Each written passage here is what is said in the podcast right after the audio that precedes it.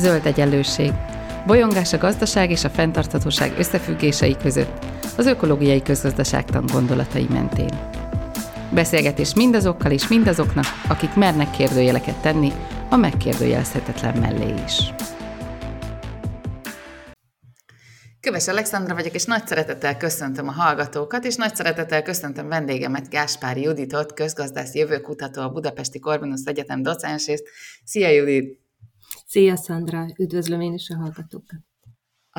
A mai adásunk témája az, az a radikális trendek a visegrádi országokban, és ugye ezt egy jövőkutatáson keresztül fogjuk bemutatni, és ugyan már a zöld egyenlőség hallgatók hallhattak téged ebben a podcast sorozatban, ennek ellenére azért azt szeretném kérni, hogy, hogy, hogy nagyon röviden mutasd be magad. A Corvinus Egyetemen tanítok és kutatok, részvételi döntéshozatalnál, és ami most számunkra különösen izgalmas, részvételi jövőalkotó technikákkal foglalkozom, és minden munkámban valahogy megjelenik az a tudatosan vállalt irány és kérdés, hogy hogyan alakíthatjuk a jelenben a jövőnket. Erről fog szólni ez a, ez a mai beszélgetés is.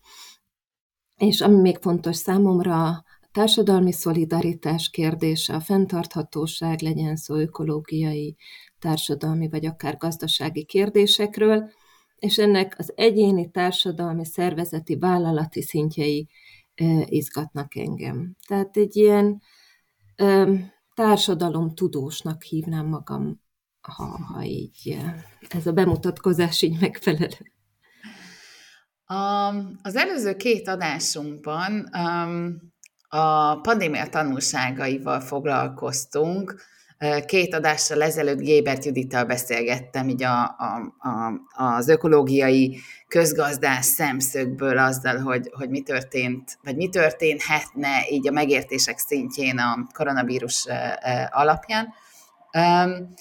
És az elmúlt adásban pedig Faludi Julival beszélgettünk a, az ő kutatásokról, ami meg a teljes ember koncepciója, és hogy ezt hogyan változtatta meg a, a pandémia.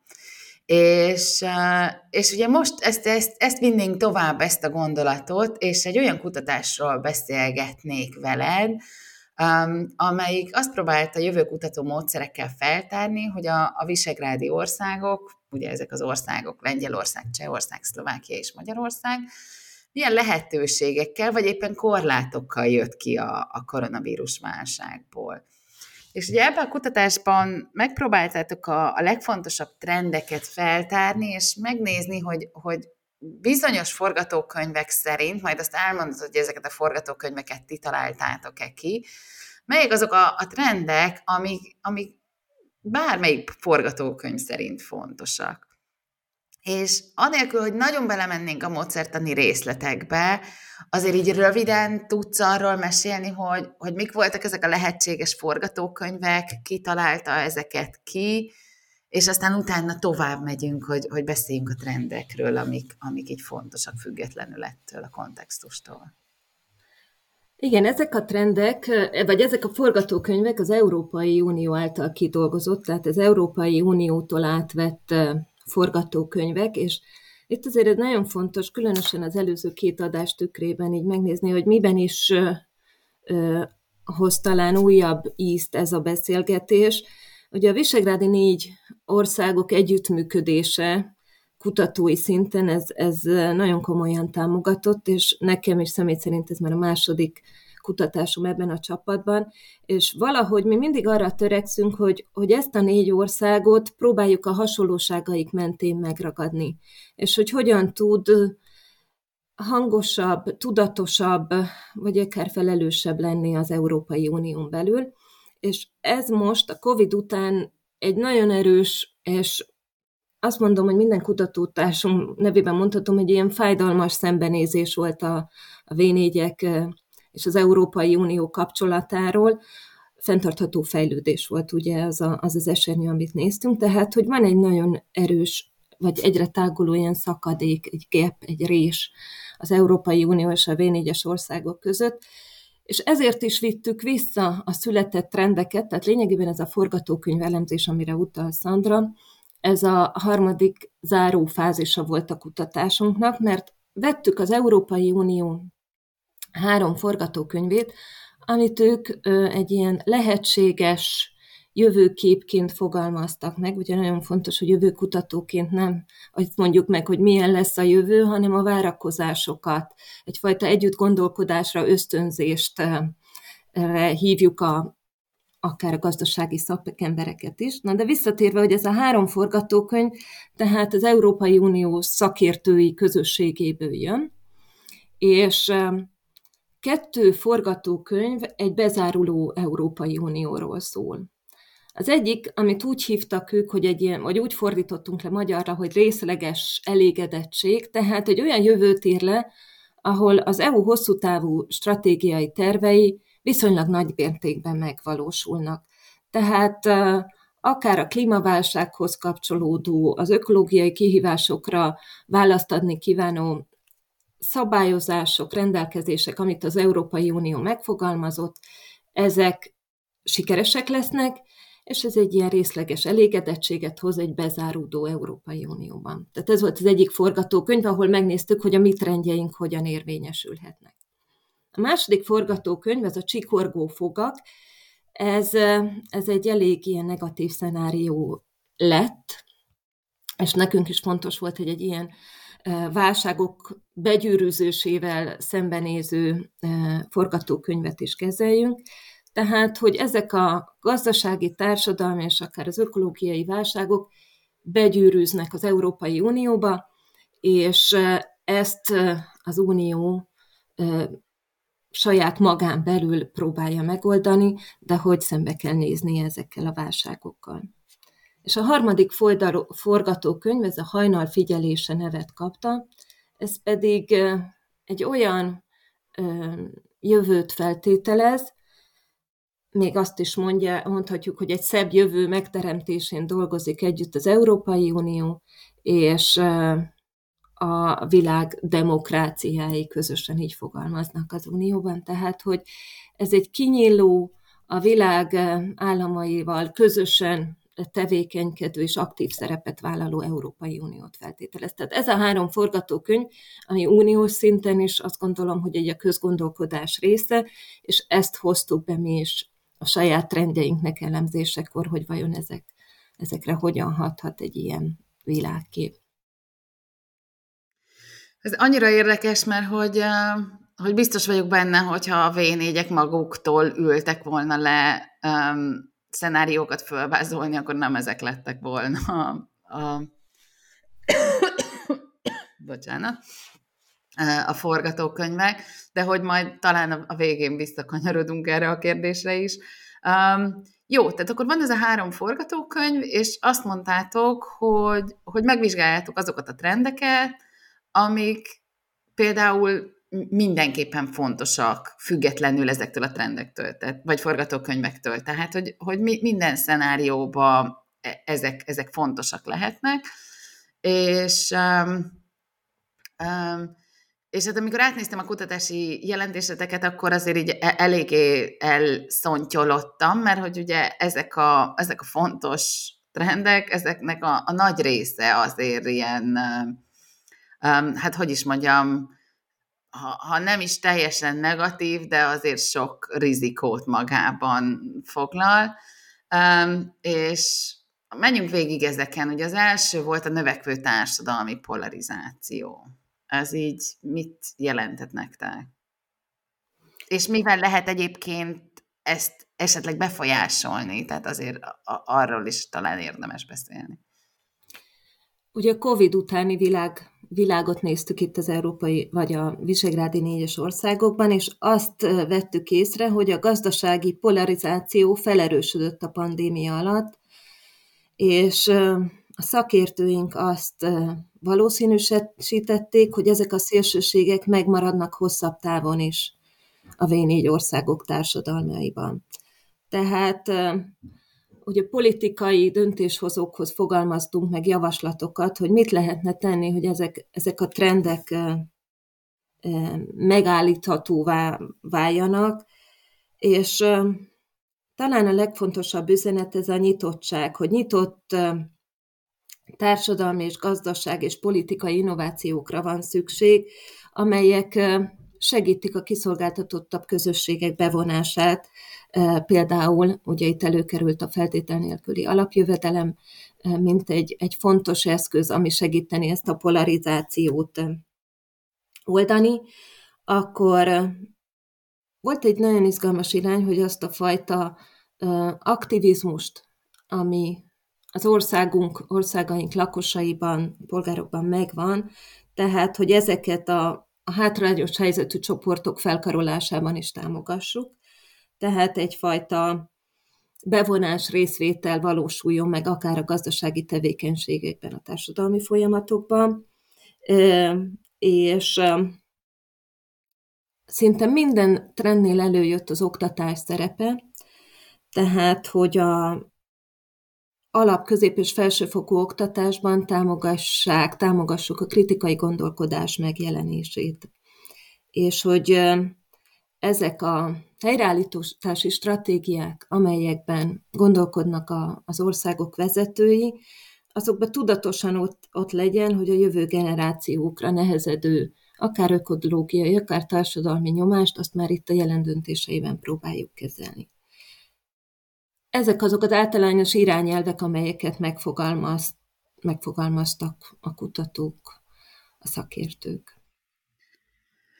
Akkor a másik trend az a, az a gyorsuló energetikai átmenet volt, amit hát azt gondolom, hogy azért nem, nem annyira a koronavírus gyorsított be, mint inkább a, a rákövetkező válság, de hogy, de hogy ezt, ezt ezt hogy láttátok a koronavírussal összefüggésben? Ez a gyorsuló energiai átmenet, ugye közben, tehát nagyon izgalmas volt a kutatásunk során, amikor elkezdtük a kutatást, még nem volt a háború.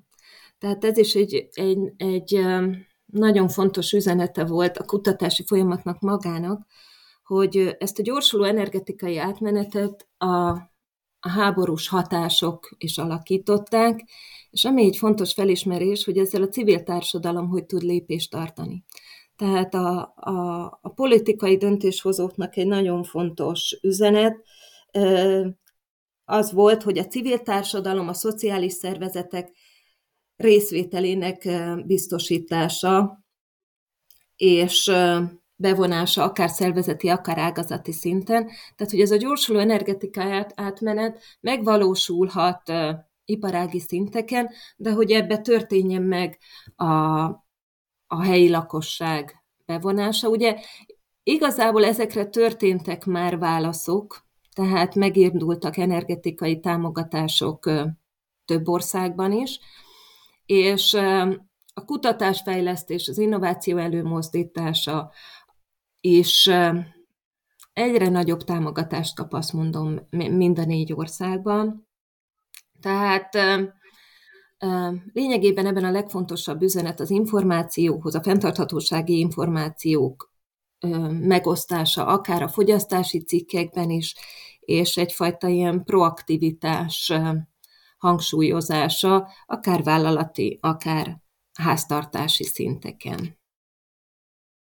Szóval ez, ez, ezek jöttek ki nekünk, mint ilyen fontos üzenetek. Kicsit én azt is érzem, hogy itt a gyorsulás, lassítás dinamikája is megjelent, hogy ez a gyorsuló energetikai átmenettel vajon, a, vajon hogyan tud lépést tartani, akár tájékozottságban is a fogyasztói kör, és hogy a vállalatok felelőssége ebben mi például, ha a vállalati oldalt mondjuk, illetve a politikai döntéshozóké. Még egy nagyon fontos elem itt, hogy ezt az innovációs szakadékot, amit szintén a szakértők jeleztek az EU és a V4-es országok között, ez az energetikai átmenetben különösen felelhető, és ennek támogatása ilyen politikai döntéshozatalt is elvár. A következő az ugye eléggé magától értetődő a, a, a, a pandémia után, hogy hát a távmunka és a hibrid munka az, az egyre népszerűbbé válik. Nem tudom egyébként, hogy a, a feltétlenül a munkavállalók vagy a, vagy a munkáltatók oldaláról, tehát ez érdekes lehet, de hogy ennek a csapda helyzetei is kijöttek a, a faludi Julival való beszélgetésünkkor, tehát hogy, hogy, hogy ennek nyilván vannak jó részei, és van az is, amikor, amikor igazából a, a vállalatod már a, a magánéletedbe is beköltözik, és, és el, elkezdi azt a teret is fel, um, felzabálni. Úgyhogy, um, úgyhogy kíváncsi vagyok, hogy ti um, hogy fogtátok meg ezt a témát. Bevallom, nálunk ez a mélység nem, nem jött elő, és akkor itt egy mondatban arról, hogy végülis a mi módszertanunk, ugye mi Delphi, tehát volt egy irodalom feltáró szakasz, ahol összegyűjtöttük ezeket a trendeket, és utána Delphi módszert alkalmaztunk, ami egy ilyen kérdőíves folyamat volt, ahol nem az volt a célunk, hogy minél nagyobb válaszadói kör legyen, hanem konkrétan szakértőket választottunk ki akadémiai, gazdasági, politikai döntéshozói oldalról, akik ezeket a trendeket elemezték, véleményezték. Tehát, hogy ez egy ilyen szakértői delfi volt, úgyhogy a mi válaszunk, én azt érzem azért kellően felülről és nem belülről, ha így a, a, a, az irányokat mondanám. Úgyhogy nálunk például ennél, ennél a kérdésnél nagyon fontos volt, hogy a távmunkához való jog és a társadalmi biztosítási akadályok megszűnése, ez, ez egy fontos irány. Tehát, hogy a, a pandémia után, óta ezek azért egy nagyon bevett gyakorlat a vállalatok esetében, de ennek nincs még a jogi szabályozása az országok mindegyikében, úgyhogy ehhez, ehhez javasoltunk egy ilyen komolyabb, ha nem is konkrét iránymutatást, de hogy ez, ezeknek az országoknak ezzel foglalkozni kell.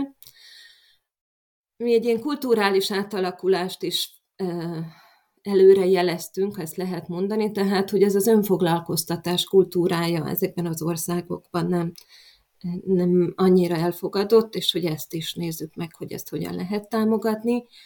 És ami még izgalmas volt, hogy ebben a témában került elő, vagy ide soroltuk, ezt a, ezteket az intelligens városi technológiák alkalmazását, tehát decentralizált várostervezési modellek támogatása, e, és hogy olyan rendszerek jöhessenek létre, amik biztosítják a távmunka működését. Tehát azok a dilemák, amelyekről Julival beszéltetek, az azt gondolom, hogy, hogy már egy 2.0 ahhoz képest, ami, amivel mi, mi eljutottunk. Tehát ez az intézményi háttér volt az, ami itt inkább előre, előtérbe került. Mondom ezt úgy, hogy a későbbi trendeknél beszélni fogunk a mentális egészség kérdéséről, és ott azért előjött ennek a dilemája, hogy azért, hogy a távmunkával hihetetlenül megnőtt a mentális egészség kérdés. Vegyük elő nyugodtan ezt a trendet, tehát hogy, hogy akkor, akkor, akkor beszéljünk erről, mert hogy az egyik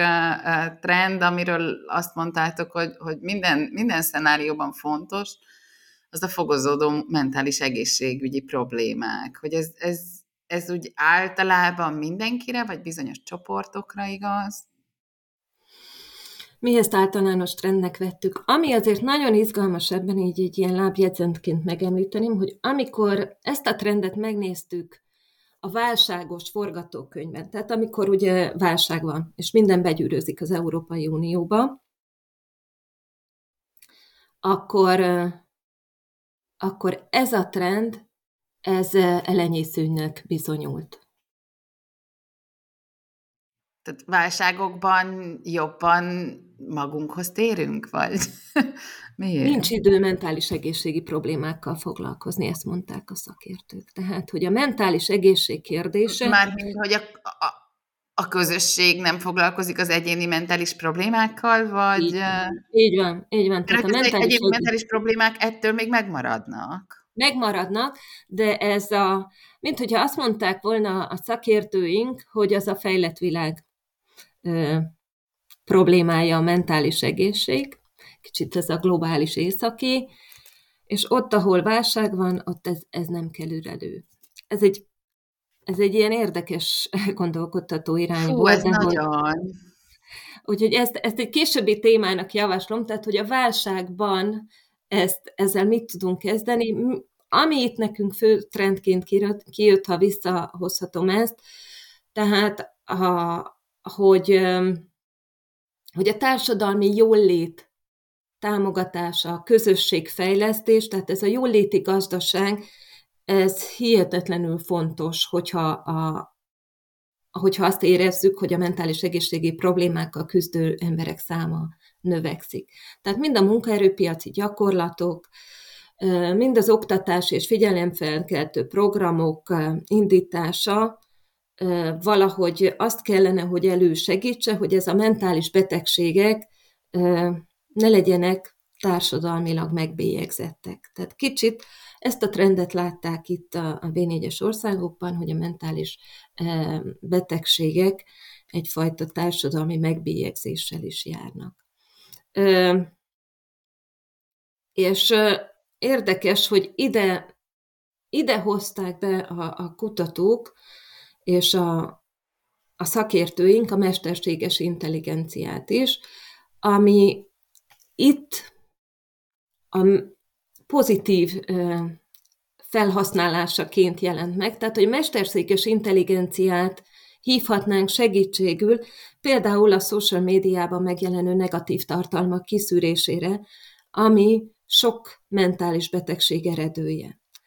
Tehát ebben a trendben a mesterséges intelligencia egy nagyon erős támogató funkciót tölthetne be, azt mondják a kutatók és a szakértők.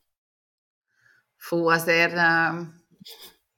érdekes így a, a saját fejemből értelmezni ezeket a szakértői megállapításokat, de, de minden esetre izgalmas már csak a szakadékot is látni. Így van, és, és ami, még, ami még nagyon fontos itt, tehát például a mesterséges intelligencia nagyon praktikus haszna lehet ezekben a kérdésekben, ugye, amit gyakran előjött a hosszú várakozási idő az egészségügyi rendszerekben, és hogy ezeket is tudná szépen allokálni egy mesterséges intelligenciával támogatott program, vagy akár kezelni, illetve ezek a negatív tartalmak ki, kiszűrése. Tehát ez ott a két elem, ahol a mesterséges intelligencia pozitívan jött elő és az egészségügyi rendszerek támogatása. Igen, mert hogy külön trendként ö, kezeltétek a mesterséges intelligencia használatát, de hogy kifejezetten az egészségiparról beszéltek, ami, ami hát gondolom ez egy, ez egy ilyen visegrádi négyek specialitás, egyszerűen csak azért, mert hogy feltételezem, hogy mindenhol annyira rossz állapotban van az egészségügy, és annyira kevés az, aki az egészségügyben dolgozik, hogy, hogy azt várjuk, hogy hát majd, majd ezeket a lukakat a, a technológia itt-ott betömködi. Jól gondolom? Igen, Igen abszolút, abszolút, illetve ami nagyon izgalmas még, hogy ugye innováció, tehát a fenntartható fejlődésben mi az innovációra egy külön e, hangsúlyt fektettünk, és az egészségügyi innovációk, e, online oktatói, e, orvos tímek együttműködése, szóval azt is észrevettük, hogy ez az a terület, ahol, ahol nagyon elől van bizonyos elemekben ez a V4-es országok, tehát a, a, az oktatói vagy az orvosi tímek elnézést alkalmazzák azt a mesterséges intelligencia irányt, ami a jövő számára is izgalmas és hasznos lehet. Tehát ez, ez nagyon szépen együtt megy az EU digitális stratégiájával, és itt az együttműködés ott lehetne fontos, hogy ugye az Európai Bizottság dolgozik a mesterséges intelligenciára vonatkozó szabályozási keretről, és ehhez is érdemes kapcsolódni, illetve hát az alapfelső és felnőtt oktatásban is már érdemes lenne ezt egy ilyen mm, fontos oktatási irányként beemelni, nem csak az előnyökről, hanem ennek a, a kockázatairól, szabályozási korlátairól. És, Ez egy kicsit úgy hangzik nekem, mint hogyha ha azt feltételezték volna a szakértők, hogy hogy a, a V4-es országoknak így a, a későn jövők előnye valahogy, valahogy ebbe a témába bejön, tehát hogy a, az abszolút le, lepusztult körülményekből ugye már nem, már nem tudunk normális körülményeket teremteni, hanem rögtön átugorjuk ezt a, ezt a dolgot, és, és továbbugrunk a, a technológia elterjedt használatára. Um, Hát ez is izgalmas, még ezt is azért így emésztgetni. Így van. E- ebben, ebben ez, a, ez az irány is benne volt, és ehhez kapcsolódott ez a kibertámadások növekvő fenyegetése. Tehát azért ott volt ennek a negatív oldala is, hogy, hogy vegyük észre, hogy a kiberbiztonságot is lehetne oktatási programokkal egy kicsit tudatosítani, ahova üzleti szervezetek, vállalkozási, vállalkozási egyesületek, KKV-k is bevonhatók. Tehát itt hát, a azért én nem, nem feltétlenül a tudatosításról beszélnék legelőször. Tehát amikor a kréta feltörése az, az, egy, az egy ilyen teljesen természetes dolog, és jó, hallottunk róla, megyünk tovább, akkor ugye azért itt nem, nem tehát itt, itt nem, nem csak arról kell beszélni, hogy az emberek a saját kiberbiztonságukat mennyire érzik, hanem hogy a, hogy a, a, a hatalmas nagy rendszereinknek a, a kiberbiztonsága hol áll. Um, úgyhogy um, igen, érdekes, hogy ez is trend lett. És aztán, aztán van, volt három olyan trendetek, ami, amiről azt mondtátok, hogy kritikus lehet, és ugye ezek aztán tényleg leginkább erre a régióra jellemzők. Az első a félretájékoztatás és az összesküvés elméletek terjedése. Ez, ez érdekes, bár azt gondolom, hogy azért nyugaton is az összeesküvés elméletek terjednek, tehát hogy azért ezek nem állnak meg ebben a régióban. De hogy itt mire gondoltatok, vagy mire gondoltak a szakértők?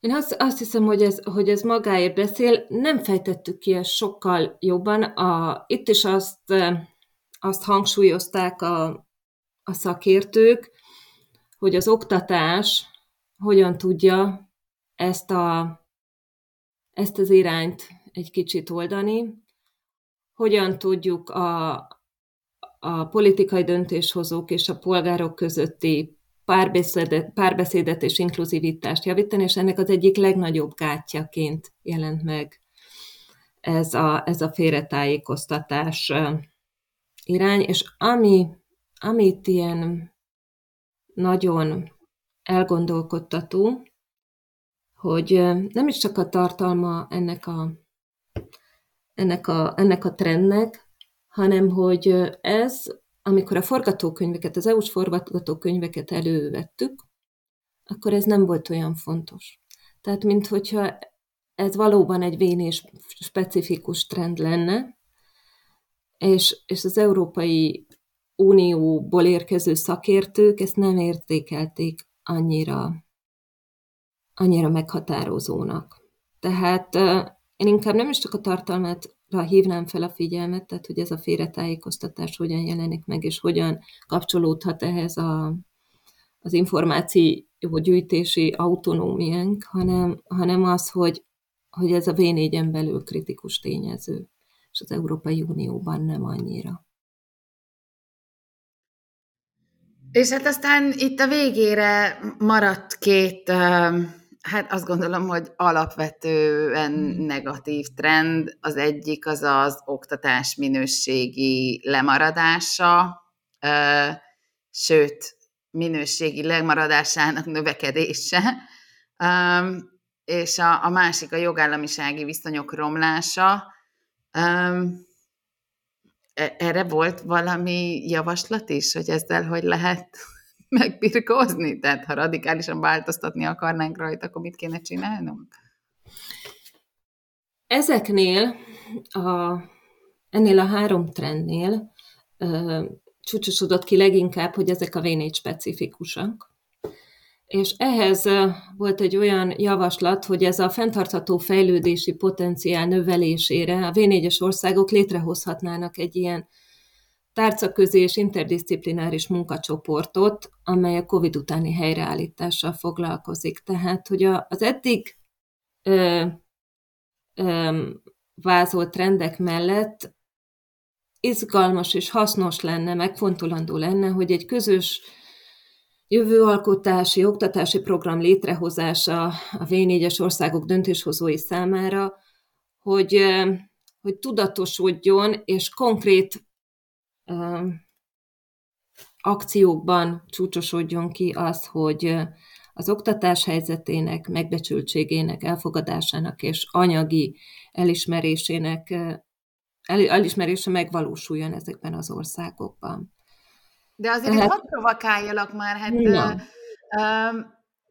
ha ezt országon belül nem sikerül megoldani, akkor miért sikerülne ezt, ezt több ország összefogásával megoldani? Hát a mi alapfeltövésünk az, hogy sikerülhet jobban. Tehát kicsit, mint hogyha mindegyik ország képviselői nem hinnének a saját országuk változtató erejében, és az összefogásban jobban, ami így kutatói szinten nagyon szépen működik.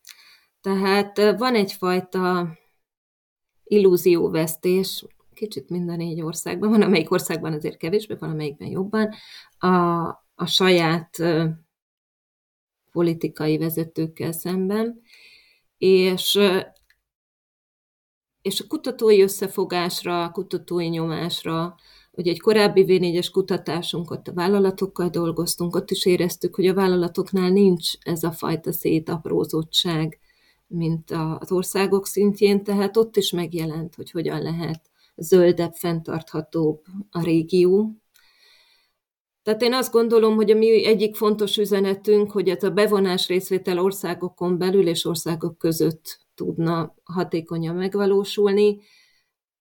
Elkészültek ezek a policy briefek, tehát javaslatok, mi is eljuttattuk ezeket az Innovációs Minisztériumba, Magyar Tudományos Akadémia is foglalkozott vele, és ott is jelentés készült.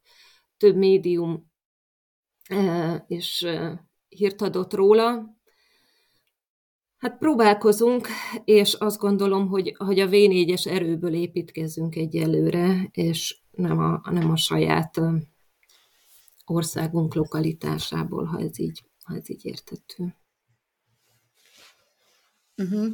És akkor, akkor nyugtass meg, hogy, a, hogy ezekbe a policy briefekbe, amiket eljuttattatok, ebben, ebben akkor vannak ilyen nagyon-nagyon konkrét, ö, ö, akkor ezt kellene csinálni, és erre kellene menni, és így lehet ezeket az mhm. alapvetően rendkívül negatív trendeket pozitívvá változtatni.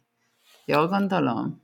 Igen, igen, abszolút, de azért azt tudnunk kell, hogy ezek, a, ezek az elvek a bevonásról, a civil társadalom tájékoztatásáról, az inkluzivitásról szólnak, ami most nagyon messze van a fő trendektől, úgyhogy eljuttattuk, reméljük eljut olyan helyekre is, ahol tudnak ezért, ezért tenni. Találtatok egy olyan trendet, ami, ami pozitív volt? Több, több pozitív trendünk is volt igazából, de de nem is tudom most, így nem is tudnék kiemelni egy olyat, ami, hát ez az. ami, ami azt mondom, hogy így izgalmas együtt. Nehéz itt abba hagyni ezt az adást. Igen, hogy, akkor egy olyat el, elmondanék, tehát hogy mi a, mi a pozitív trend, ami, amivel foglalkozunk. Most adtunk be héten pont egy, egy újabb V4-es kutatást ezzel a csapattal, ami igazából nagyon izgalmas, ami már konkrétan a, az egyetemisták, a, az oktatásban résztvevő fiatalok ilyen jövőalkotó képességét próbálja fejleszteni, és, és azt gondolom, hogy, hogy van bennünk egy ilyen elköteleződés, hogy, hogy az oktatás oldaláról ezt próbáljuk mi is tudatosítani. Tehát ha az az üzenet átmegy, hogy, hogy próbáljunk hatni a környező világunkra, akkor az már, az már egy jó trend. Azt gondolom. És, és sok helyen olvasható, amiről, amiről írunk, tehát azt, azt, azt is gondolom, hogy ez a, ez a V4-es működ, V4 működik együtt, és tudunk kutatni, ez azért egy pozitív trend. Kicsit ilyen gyenge. Hát alapvetően azért az is, az is üzenete ennek, hogyha, hogyha csak a trendeket lovagoljuk, akkor, akkor azért ugye elmegyünk a falig.